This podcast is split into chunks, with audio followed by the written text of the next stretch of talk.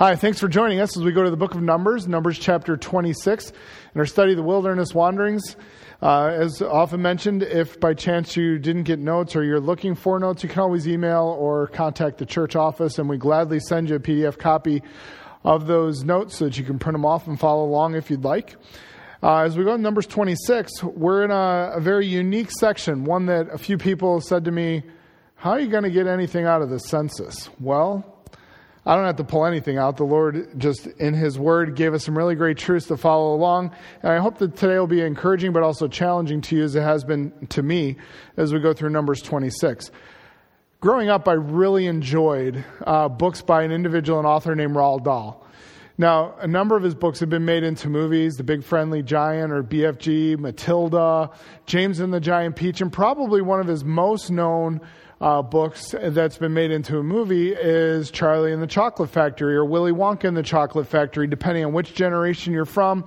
And you can argue over which one is better, the old one or the new one. I personally like the new one, even though I love the old one as well but I'm a fan of the new one. But if you know the story, the story is about these children from all over the world who are everybody's trying to win these golden tickets by opening up candy bars and the winner gets to come the, the five winners get to come to the factory and they get a lifetime supply of chocolate and they're all excited for that. And these five different children all win and uh, end up coming to the to the factory.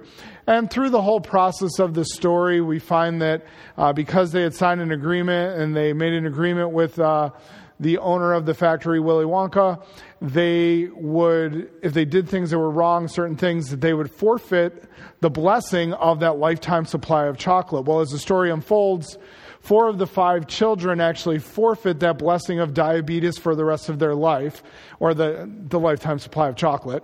Uh, they forfeit that because of the, the struggles, their unfaithfulness, their vices that they battle with and they end up uh, they end up leaving the factory without all those blessings, except for the one child, Charlie, who uh, in the end was faithful and he did what was right and received those blessings from Willy Wonka. Not even the just all the chocolate, but the factory itself, and the, and the story continues and goes on. But the story reminds us and reminds us about the a great warning about the struggles of the vices and the sins and the unfaithfulness in our lives. And as I was thinking about the story, it really, well, I was thinking about Numbers 26, it really reminded me of that story. I should say it that, that way. Because when you, when you think about it, the children of Israel were promised great blessings through Abraham. We remember that from Genesis chapter 17, where there, there's going to be many children, there's going to be blessings, there's going to be a land. And we are reminded of God's faithfulness to Abraham uh, as, as 70 go into Egypt and then millions come out of Egypt. And we see those blessings that occurred uh, and that were promised to him. But these children, the children of Israel, were unfaithful. And because they were unfaithful, they had this unfulfilled hope in their life, longing for the land, longing to go in, but they had forfeited their right to enter in. We know that from Numbers 14 at Kadesh Barnea, where that happened, where they did not trust God for his providence, his protection, his provisions, and there was that lack of trust that occurred there. And the people died because of their faithlessness, their sin, and God's judgment upon sin. And so Numbers records that journey of unfaithfulness to, uh, with the children of Israel.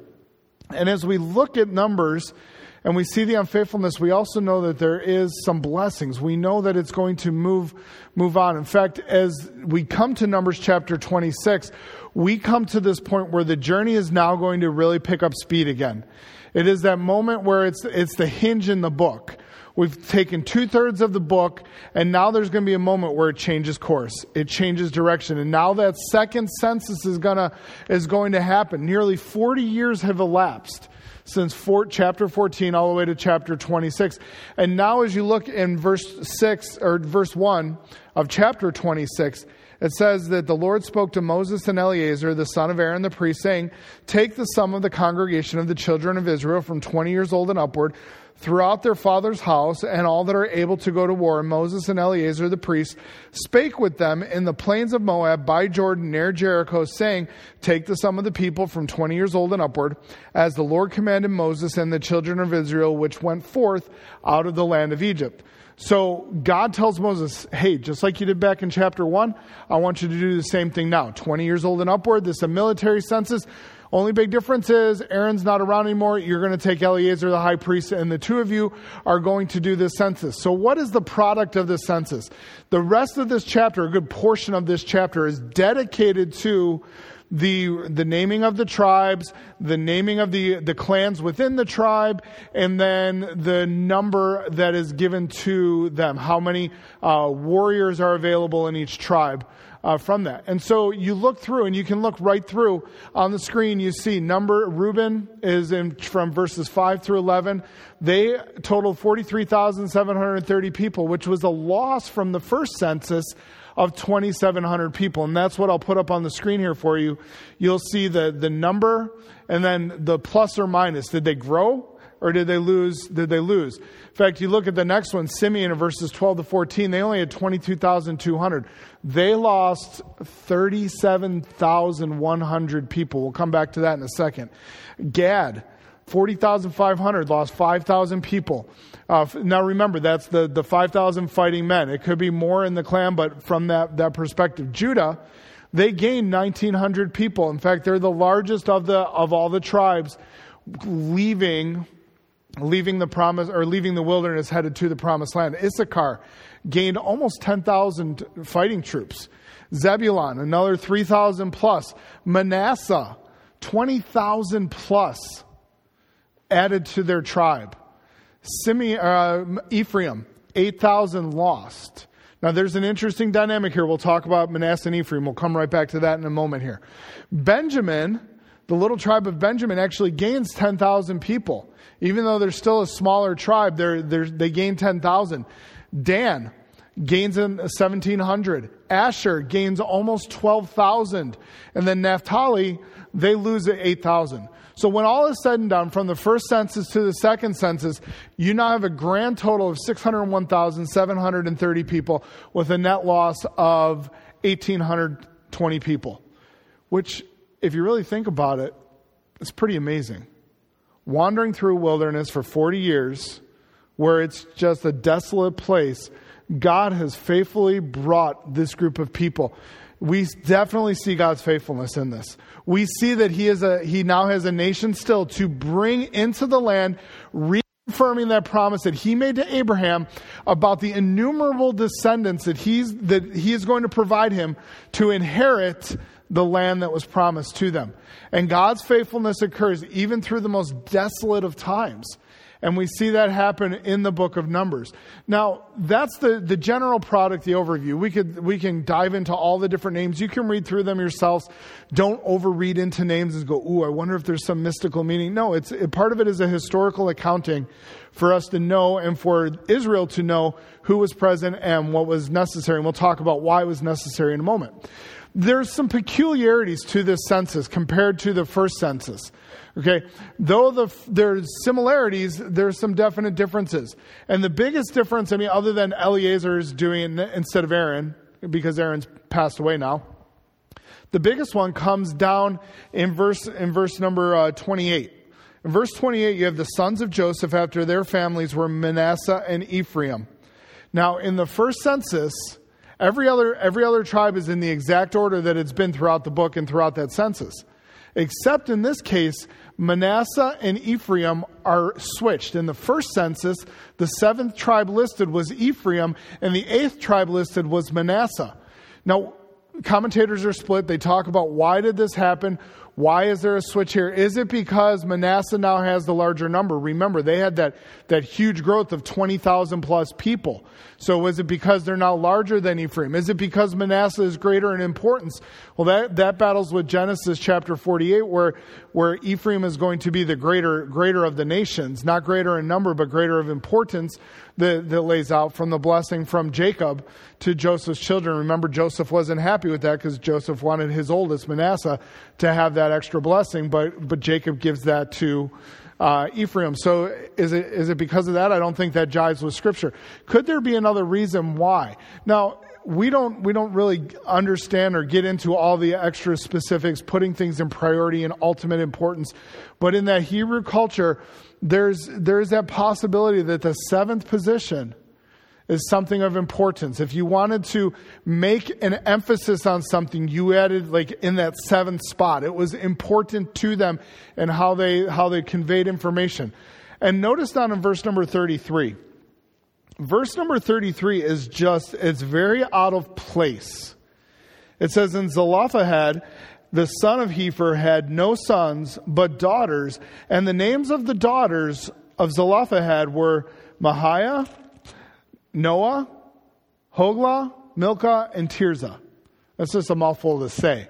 But you look at and you, you hear that and you're like, wait, we're in the middle of a military census highlighting the men who are able to fight. Why do we have in the middle here a listing of these ladies? not men. So Zelophehad had had no fighting men in the family, but now we have these, these ladies who are listed.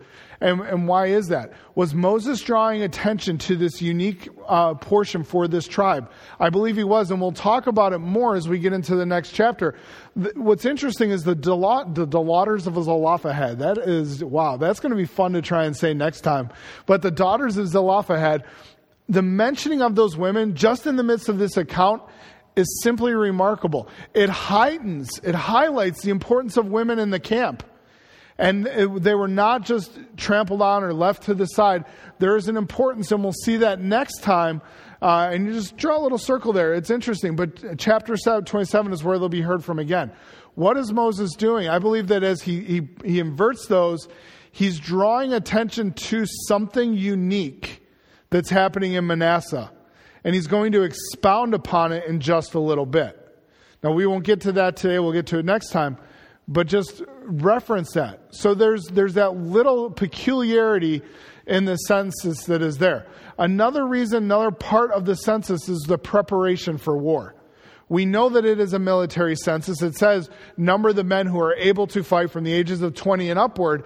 So it is a military census. Moses, remember, at the end of chapter 25, he is told by God, you are going to go against the Midians, Midianites. You're going to vex them. You're going to go to battle. So now there is this call to arms because they are now stepping up and going in. As well, the nation, even though it will not be under Moses' leadership, when they enter into the promised land, it is going to be a time that has been labeled the conquest and settlement. And that's an important term for you as you're reading through commentaries, you're reading through different articles. You'll hear that term, conquest and settlement. And it's really the whole time of Joshua and into Judges where they're, they're taking over the land, the promised land, and they're settling in as a nation to the promised land. But it's going to be a time for battle. So they had to prepare militarily for that moment. The nation now has come full circle from Numbers 14, where they were not allowed to enter in. Now they are ready to enter in. Now it is time to go. And now it is, they were thinking they were going to go to battle. They chose not to. They chose not to trust in God. Now the nation is ready to go. Now they're saying it is time. We are going to move forward by faith because we've learned from that first generation and let's, let's go forward. What is the, the, the promise of the inheritance? Part of the census highlighted the promise of God to the inheritance, uh, for the inheritance to the people. Look down in 53, verse 53 through 55. You'll notice it says, Unto these the land shall be divided for inheritance. Who's the these? It's all the tribes and all the, all the clans and all the people that he has just talked about in the census and all of their families. He says, Unto these the land shall be divided for an inheritance according to the number of names. So he, God is looking and through Moses, he's writing and saying this, this inheritance. In the next couple verses here, inheritance is going to be used, or inherit is going to be used five different times in three verses. It's an important term here. There's an important dynamic that there is something for them to take, and not only just take, but they are going to possess it. It will be theirs to, to have. According to the lot shall they possess or shall the possession thereof be divided between the many and the few? So that is something that they are going to own. It is going to be rightfully theirs, given to them by God for them to hold on to. God promises the people. He promises the people that they are, that this, and now theirs to inherit. The land is now theirs to inherit. So it is for them. And why the inheritance? What is so important? The journey is not done for Israel. They still have warfare, battles to endure, to conquer. And the journey is not complete for, for years to come. For a few more years, I should say. And you look at it and say, why is it important to know that this is our land? That this is our inheritance? One, it's going to strengthen them to know what they're fighting for. It is theirs to, to have. But in the midst of the journey, the inheritance, it brings hope. It brings the ability to rise up, to go forward, to stand strong in the midst of chaos, in the midst of struggle, in the midst of battle. It's very similar to us today. What gives you strength in the midst of your spiritual journey? In the midst of chaos, in the midst of confusion, in the midst of the spiritual battles? It's knowing that there is a greater inheritance, knowing that this world is not my home, knowing that there is something far greater, that he that's begun a good work in me will continue to perform it. He is going to mature me, he is going to help me through the battles, but ultimately, one day I will have that home in heaven that God is preparing for me that place that I will be able to enter. And for those of you who are believers, the same exact truth. What can get you through the difficult times, through the journeys? It's knowing that there's an inheritance. Well, there's that promise of inheritance, but there's also in this census given to Moses and the, and the people the practical division of the inheritance or of the land. You'll notice that down, we're following up where we just read in 54. To the many thou shalt give the more inheritance, and to the few thou shalt give the less inheritance. To every one of his inheritance be given according to those that were numbered of him. Notwithstanding, the Lord shall, or the land, excuse me, shall be divided by lot according to the names of the tribes of the fathers, they shall inherit. So God is going to divide and govern the division of the land basically on two principles. The first one is the principle of proportion. Now, people will look, in, in our culture especially, well, this isn't fair.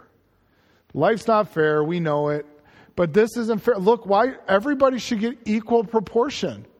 You know, those who have more should, should give so that those who have less can have the equal amount.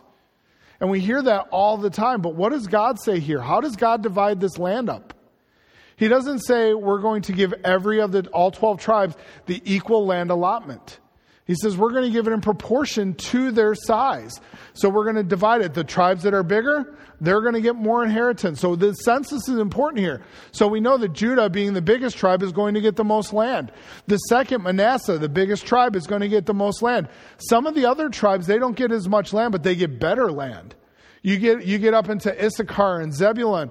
Their, their land isn't huge, but it's the Jezreel Valley. It is lush.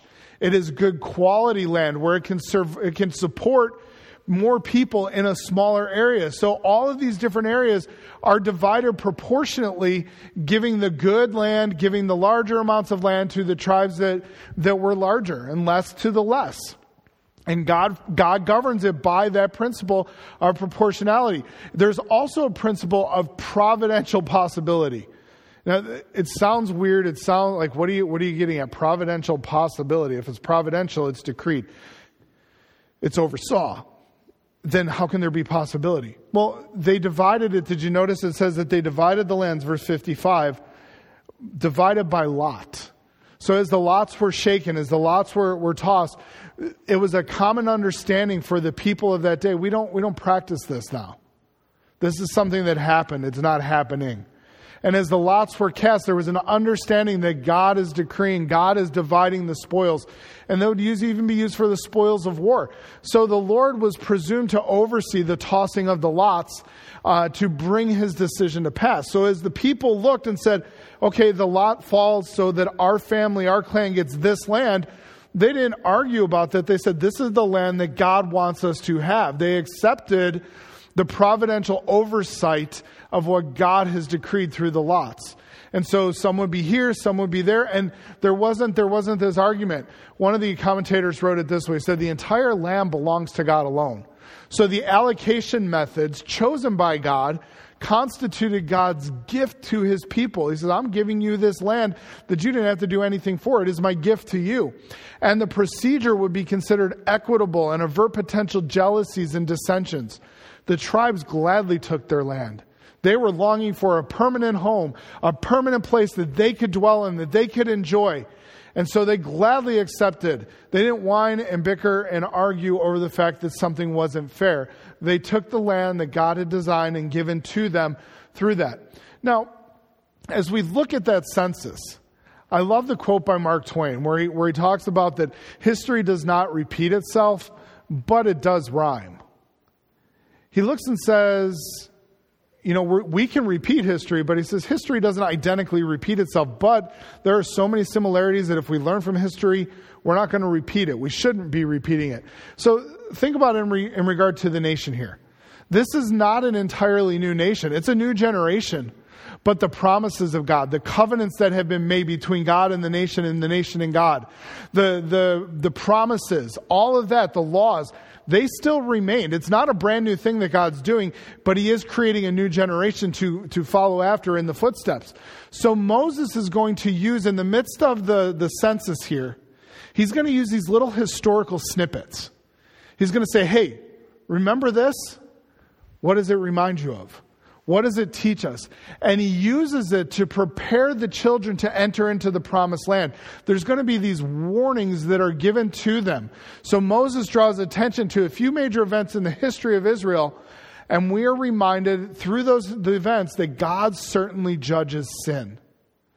God will judge sin, and we need to remember that as we go through here and we look at some of these snippets that are that are uniquely placed by Moses and by God in the census a census that is designed just to count people to remind us of some of the warnings that God has about judging sin and about sinfulness.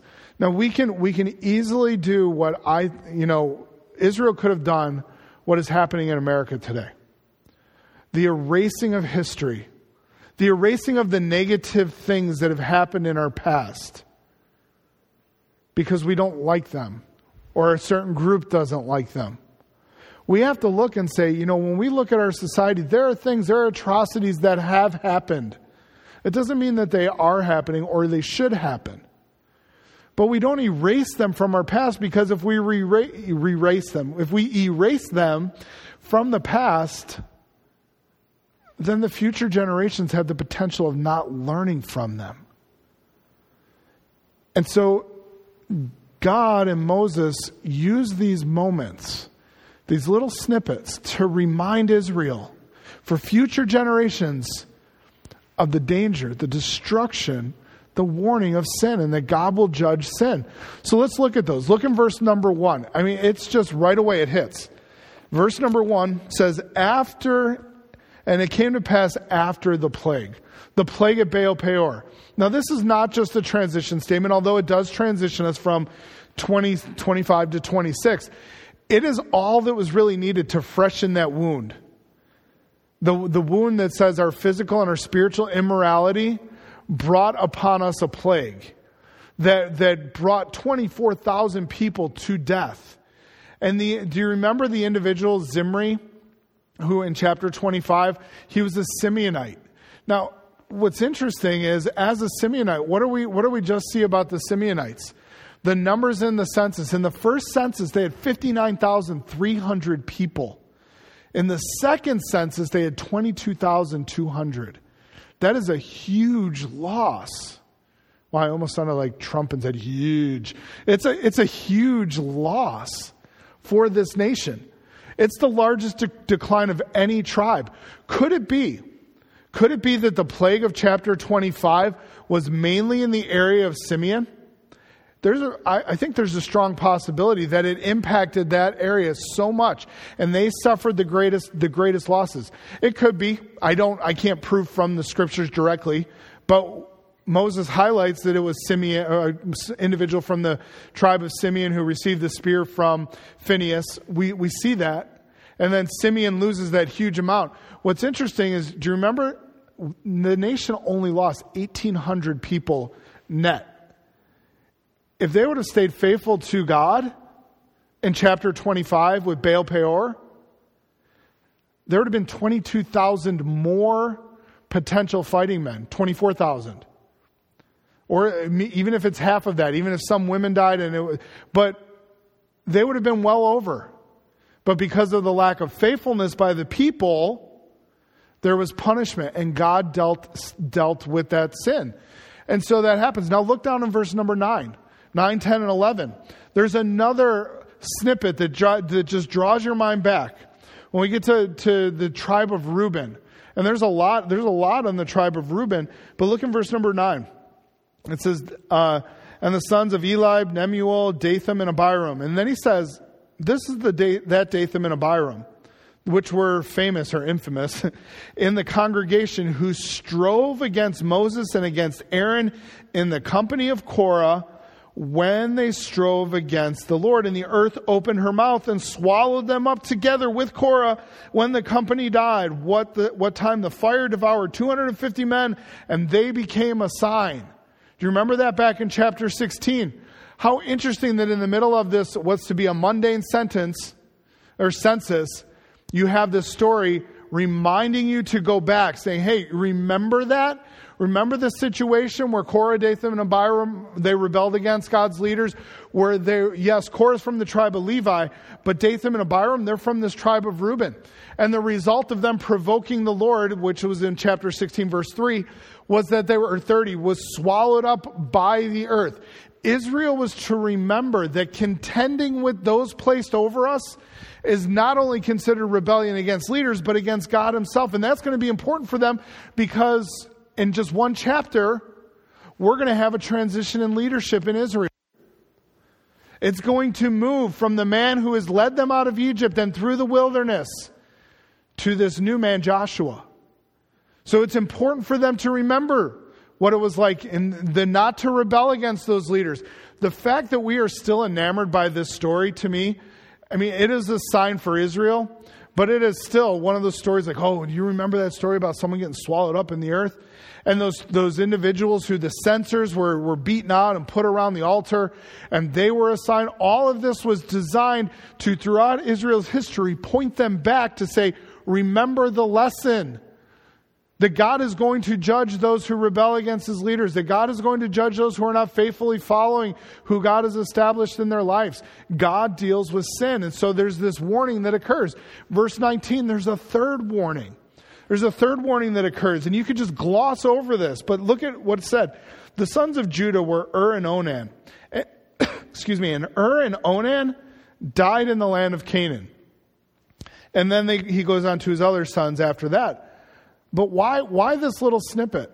Why this, this historical vignette that's put here? These two sons of Judah, they didn't even get out of the land. Now, if you go back to Genesis and you read the, the account that, that occurs there in, uh, I think it's 46 or 38, sorry, You'll, it is one of the weirdest accounts of, of sin and everything that's happening, and you can go back and read it, but Judah's not doing well before the Lord.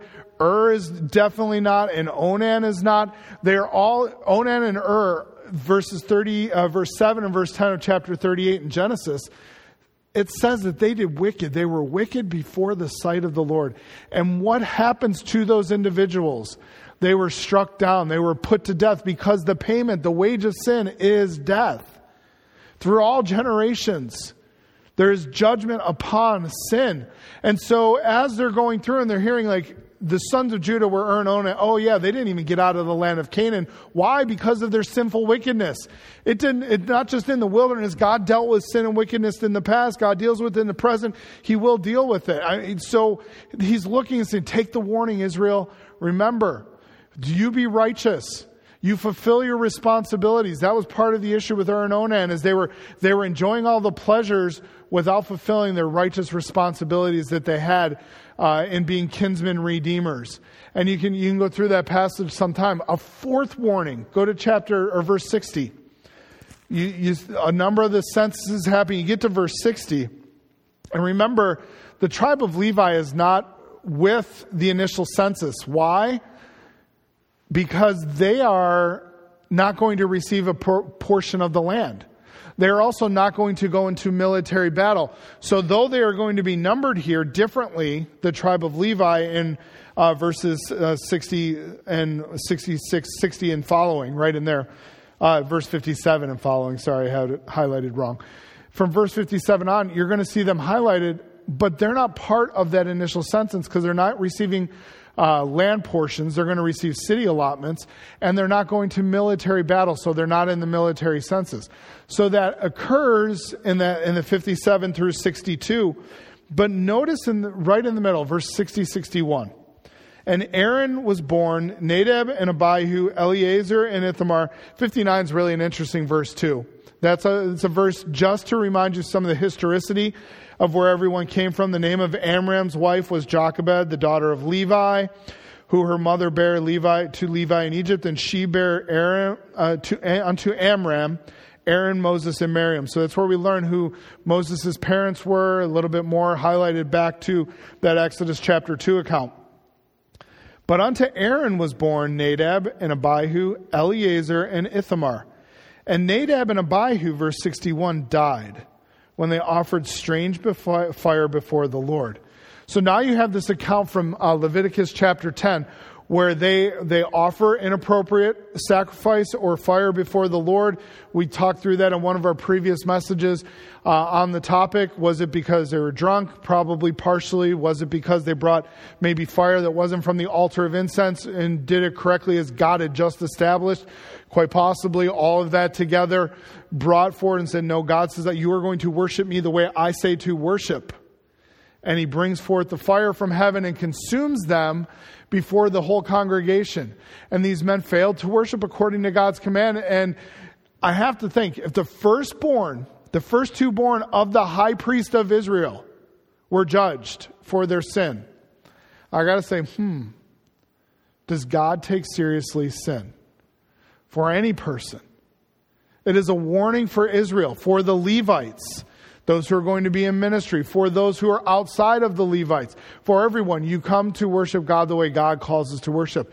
We come to God the way that God designs, not the way that man designs, not the way that we just want, but we look and say, what does God's word say about how we approach Him, how we come before Him? How we worship him. And so they're given that, that warning. The fifth warning is found in verse 64 as the, as the census chapter wraps up. But among these, all of the census, there was not a man of them whom Moses and Aaron the priest numbered when they numbered the children of Israel in the wilderness of Sinai. It's a sad verse. It's a verse also of hope because now you know that God's word is fulfilled. God is going to move forward, that something great is about to happen, but it's on a sad note because you're reminded of the unfaithfulness of these individuals. You're reminded that there is no one left in the second generation from the first. That the sin of the first generation, think about this, impacted every single family. There was not a single person in the entire nation of Israel who was not impacted or touched by the sins of those individuals. Whether it was a family member who died in a great plague or a rebellion, someone who died because of a snake bite, somebody who died because of their complaining, because they got nauseous from eating the, the quail too much, someone who died by natural causes, but because they were part of that older generation that was not faithful and rebelled. There was not a single family all the way through. Moses even has to say goodbye to his brother. He has to see his sister go. Everybody was touched by sin. And what an impacting thought about our sinful choices. They impact. They impact family. They impact friends. They impact community and church. It's not just a, a bygone, just no big deal, I'm just an island unto myself. Our choices have consequences. God justly deals with the, unfaith, uh, the unfaithfulness of believers in all places, in all times, no matter one's position or status. Think about that. It does not matter if you are from the first generation or the second generation. It does not matter if you are a Levite or if you are from the tribe of Reuben. It does not matter if you're firstborn or not. It does not matter that if you, you think you ought to have a position or not. It did not matter status, it did not matter authority structure. It, we look through Israel's history. And God says it doesn't matter because sinfulness is dealt with through humanity. Humanity deals with sinfulness and God deals with sinfulness. And so therefore all of us as humans are facing the judgment of God because of our unsinful uh, because of our sinfulness. That's why we need the redeemer.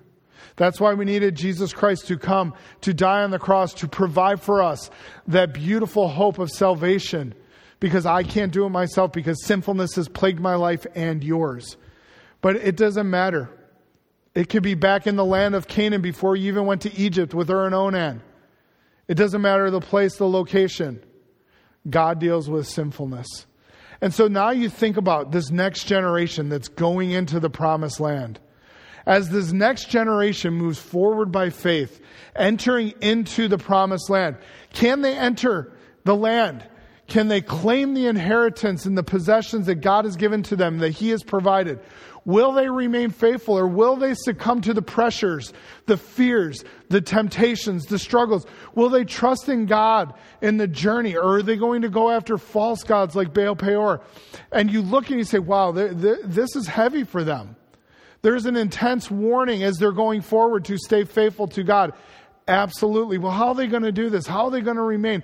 And what is really interesting in this text is not only that when you, when you look at it all as a whole, not only does Moses and God give you some warnings toward living unrighteously, but he is going to provide some hope. God does not simply give warnings in the passage, he offers hope to this next generation because God's lavish grace really is our greatest hope. Knowing that his mercy and his grace are, are just recklessly poured out upon us. Not reckless in a, in a just flippant, he doesn't care what happens, but he just, he, he doesn't hold it back. James talks about with wisdom that he doesn't abrade or he doesn't hold it back. He lavishly pours it out. The same is true for his grace. The marvelous grace of our Lord is manifest in so many different ways. Look back, look back in the passage with me. Look back to, to Baal Peor. Remember the situation there? In chapter 25, in verse number uh, 8, you see that when uh, Phinehas goes in and he skewers the individuals, the plague was stayed from the children of Israel. That plague was intended for all of Israel. And yet God says, because of the righteousness and the zeal of Phinehas, I'm stopping the plague. His grace and his mercy extended to the rest of the nation. Yes, 24,000 died, but millions did not. God was gracious in that moment, and they can remember that wait, God didn't destroy us all. God mercifully and graciously provided for us. Do you remember in the story of Dathan and Abiram and Korah? You look down in verse, verse number 9 and 11 in chapters uh, 9 through 11 in chapter 26. Notice at the verse, verse 11, notwithstanding, the children of Korah died not. Now, when we left chapter 16, it seemed, and the assumption would be, well, I guess all, all of Korah's, everybody from Korah is going to get wiped out too. But if you remember, there were little snippets in there that talked about those who stood, those who, who remained with Korah. They were going to be destroyed, they were going to be killed. And God, in His mercy, does not kill off all of the children of Korah. In fact, it even goes further. The mercy, the grace of God with this particular clan this little section of Levites with Korah and their children. God's grace took this family that was under a deserved death sentence and he redeems their offspring. He takes the children, he takes some of the others who he did not kill the children. He dealt with the adults, he dealt with those who were actively rebelling against. But what did he do with those children? We find out in First Corinthians or Chronicles and then throughout the Psalms he took these individuals and they fulfilled their Levitical roles in the future generations, but they became men who sung and wrote psalms for us. In fact, Psalm 42, 44 through 49, 84, 85, 87, 88, all of those psalms written either by the sons of Korah, same Korah, or sung by and they were written for them to sing. They become they became active leaders worshiping God the way God designed them to worship, Read through those Psalms sometime and reflect on wow, look at these individuals who wrote them or these were written for them. And they, would, they deserved a death sentence. But God, in His rich and abundant grace, abundant grace, and His lavish mercy, redeem these people and look at their relationship and their worship of their holy and majestic and righteous God. It's a beautiful study to read through the Psalms of Korah, keeping that in mind, because God's grace is marvelous. It brings hope. If he can redeem a, a, group that he swallowed up the parents who actively rebelled against him, who he consumed their other people with fire, and he can redeem them and make them righteous and use them in worship and, and serving to God, he can do the same for us. And he does. Look at the third one with Ur and Onan. Now, this one takes a little bit more, not directly in the text, but a little bit more of the biblical history of the tribe of Judah. In spite of the terrible start by the father, by the sons, what happens? We now see that their descendants, the largest tribe that's going to go into the promised land, their descendants are going to be the ones who are going to be chosen for the kingship of Israel that David is going to come out of their lineage. And ultimately, beyond that, it's going to culminate in the greatest king coming through the line of Judah. And if God, in His mercy, can take somebody who starts so terribly and work through their family and work through their descendants through His grace, and His mercy. He can do the same for us. No matter where you're at, we turn, we repent, we restore relationship with God, and look at how He can restore and, uh, and bless and use those individuals. We see that here. And, and even just in those numbers 76,000 of them and 500 going in. So, yes, it started terribly, but it doesn't end terribly for Judah. They're the righteous. They stay, they remain faithful to God for the longest of time. What about Nadab and Abihu? What about that? What, what good comes out of that? How is God's grace seen? You think about it. It says that in, in there, Nadab and Abihu, verse 61, died when they offered strange fire before the Lord. And then it gives the numbering of them uh, that, that's there, and, and you have that, but what do we know about them. The next verse, 63, they were numbered by Moses and Eleazar the priest. There's still a faithful leadership that's coming out of that family. Yes, Nadab and Abihu blew it big time. But that didn't mean that just because brothers blew it, that the next brother had to follow suit. Eleazar became this, this righteous priest and then his son, even again. We see the righteousness of their kindred. Eleazar, the faithful high priest after Aaron.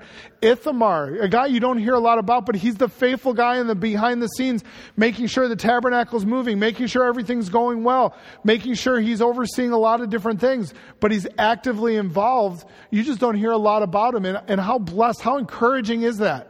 You might say, well, there's not a lot that I do, and people don't really see what I do for the Lord. Being faithful, God blesses. Remain faithful. Maybe you're like Ithamar, and that's okay. Phinehas, the grandson of this family, he's the one who zealously stays the plague because he goes out and he skewers. Eleazar didn't doing the same thing earlier. There was this righteousness in the family. God still blessed this family that goes through. And he still graciously, what does he do for Israel? He provides leadership for them. So much so that now Phinehas, he says declaratively, the, line, the, the high priestly line is coming through you, Phinehas, because of your zealousness, your righteousness, back in chapter 25. So you see all of these different gracious dynamics of the Lord that, that occur here. And you have all these smooth transitions. God's grace will always provide godly leaders for God's people. There's moments of transition that get nerve wracking, but God's grace is sufficient. He will provide the leadership that we need in this church, in other churches who are looking, you, in other mission fields as the missionaries are praying for other workers. God's grace will provide the leadership necessary for God's people.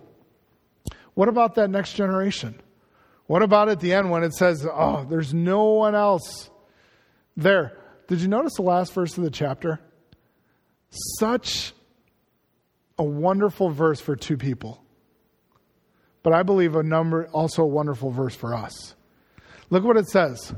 There was no one left save Joshua and Caleb, for the Lord had said of them, They shall surely die in the wilderness, talking about the other, other individuals, and there was none left a man of them, save Caleb, the son of Jephunneh, and Joshua, the son of Nun. God kept his word, his promises to Caleb and Joshua back in Numbers 14. You will go in. You will be there. Everybody else, they've seen all of their kindred die. And yet, God does not waver on his faithfulness to Joshua and Caleb.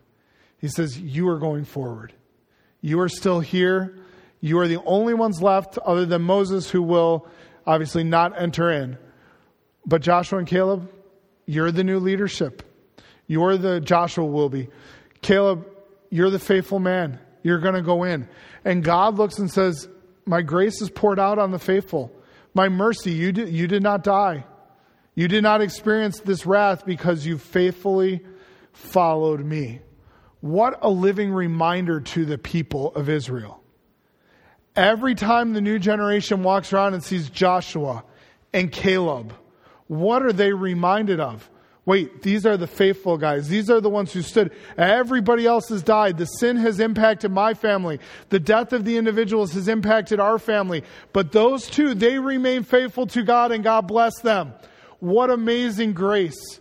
What abundant mercy poured out on those two individuals. And I want that faithfulness and the blessings poured out on me.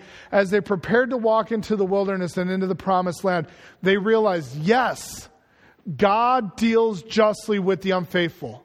There are all those warnings. God deals justly with those who are unfaithful. But don't miss out. God blesses the faithful with great inheritance, with great blessings says there's a promised land. Heaven's coming. Stay faithful. Don't incur the wrath. Don't incur the judgment. Avoid. Listen to the warnings. Heed them. Stay faithful to me.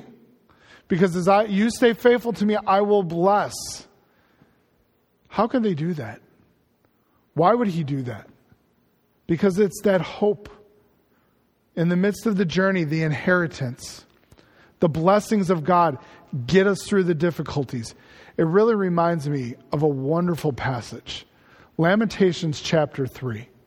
Read, read along with me as I read. Just follow along on your screen. Look what it says. And I, and I put in the ESV because it just has a little bit different take and a little understanding, but you're familiar with some of this. Look what it says. So I say, My endurance has perished so has my hope from the Lord. Jeremiah is just, he's exhausted. He, I can't go on anymore. Remember my affliction, my wa- wanderings, the wormwood and the gall, the bitterness, the struggles in my life. My soul continually remembers it and is bowed down within me. It is just, my life is just feels oppressive and difficult. But this I called to mind, and because of what I'm calling to mind, I therefore have hope. What does he say? The steadfast love of the Lord never ceases. His mercies never come to an end. They are new every morning.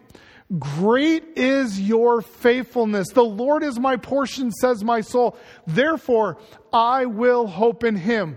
The Lord is good to those who wait for him, to the soul who seeks him. It is good that one should wait quietly for the salvation, the deliverance of the Lord.